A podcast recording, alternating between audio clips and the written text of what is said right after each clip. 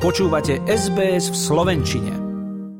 Právni experti tvrdia, že rozhodnutie Najvyššieho súdu, o ktorom sme počuli v piatok tento týždeň a ktoré sa týkalo využitia právomoci ministra pre imigráciu, ktorý môže v určitých prípadoch rozhodovať o udelení či zamietnutí víz, má potenciál znovu otvoriť stovky podobných vízových prípadov. Migrační agenti a obhajcovia utečencov rozsudok vítajú je podľa nich príležitosťou na hĺbšie preskúmanie migračného systému Austrálie a jeho funkčnosti hlavne v prípade držiteľov dlhodobých dočasných víz. O čo teda ide? Siedmi sudcovia Najvyššieho súdu rozhodli, že tzv. intervenčná právomoc, ktorej potreba vzíde z verejného záujmu, sa netýka úradníka z ministerstva vnútra, ale osobne ministra pre imigráciu. Toto rozhodnutie bolo urobené na základe sťažnosti, ktorú podali dvaja ľudia. Brit Martin Davis, ktorý bol v Austrálii 16 rokov na dočasné víza, a Fidžíčanka, označovaná ako DCM20, ktorá tu bola na dočasné víza takmer 20 rokov. Obe osoby namietali, že ich prípadný odchod z Austrálie, ak by im boli žiadosti o víza opätovne zamietnuté, by nebol jednoduchý. She was from Fiji. Fidžíčanka žiadala o niekoľko typov víz, ale všetky jej boli zamietnuté, vysvetľuje nám docentka v oblasti migračného práva Marianne Kenny z Murdoch University. Pomaly prešlo 20 rokov a ona sa už domov vrátiť nemôže. Nikoho tam nemá, ale tu sa musí starať o deti a starších príbuzných. Odchod z Austrálie by preto pre ňu bol veľmi ťažký. Výnimočné okolnosti niektorých žiadateľov o trvalé víza v Austrálii si podľa docentky Kenny určite vyžadujú zásah ministra a preto rozhodnutie Najvyššieho súdu schváľuje. So the ruling in their particular cases was that the decisions made by the Department of Home Affairs v týchto dvoch konkrétnych prípadoch boli podľa Najvyššieho súdu rozhodnutia ministerstva vnútra nezákonné. Obe pôjdu teda naspäť k ministrovi, aby osobne preskúmali okolnosti.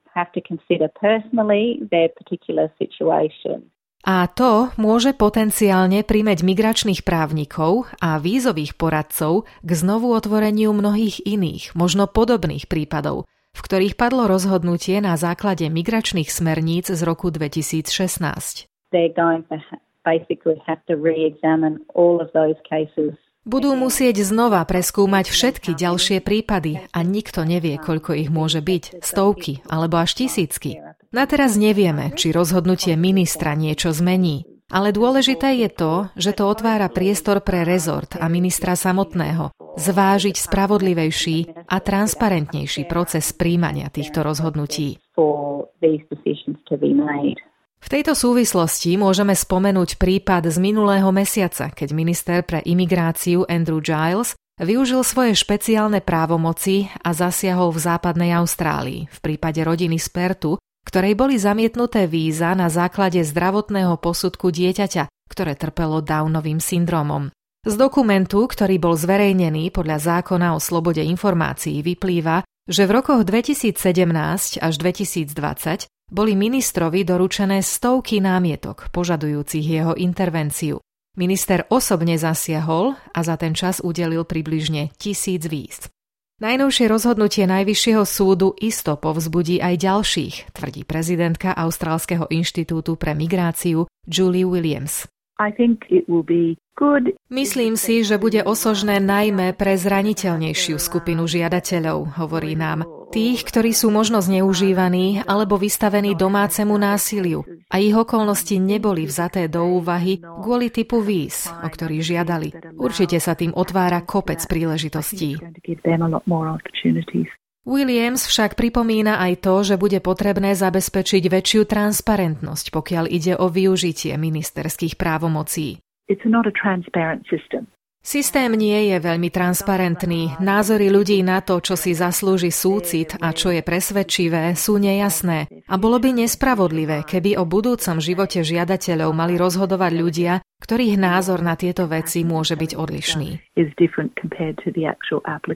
Rozsudok Najvyššieho súdu v každom prípade ukazuje potrebu lepšieho pohľadu na imigračný systém ako celok, tvrdí Asha Hirsch z Austrálskej rady pre utečencov. Tento prípad dokazuje, že súčasné ministerské právomoci sú dosť nefunkčné a že minister mnohé žiadosti ani nemá možnosť preveriť. Navyše proces preverovania zostáva utajený a skutočne ťažko kontrolovateľný. Často sa minister rozhoduje úplne sám a neexistuje žiadny spôsob, akým by bolo jeho rozhodnutie možné prešetriť súdom alebo len pochopiť. Pre držiteľov dlhodobých dočasných víz podľa neho musia existovať spôsoby, ako sa dostať k austrálskému občianstvu. Hovorí, že po istom čase si to pristahovalci určite zaslúžia. Uh, Ak sa spýtate väčšiny ľudí, ktorí sú tu 5, 10 alebo 15 rokov, povedia vám, že sa cítia byť skutočnými Austrálčanmi. Stali sa súčasťou našej spoločnosti, sú našimi susedmi, kolegami, majiteľmi firiem či už sú pristahovalcami alebo utečencami. Je dôležité, aby tu po určitom čase nadobudli istotu a pocit bezpečia.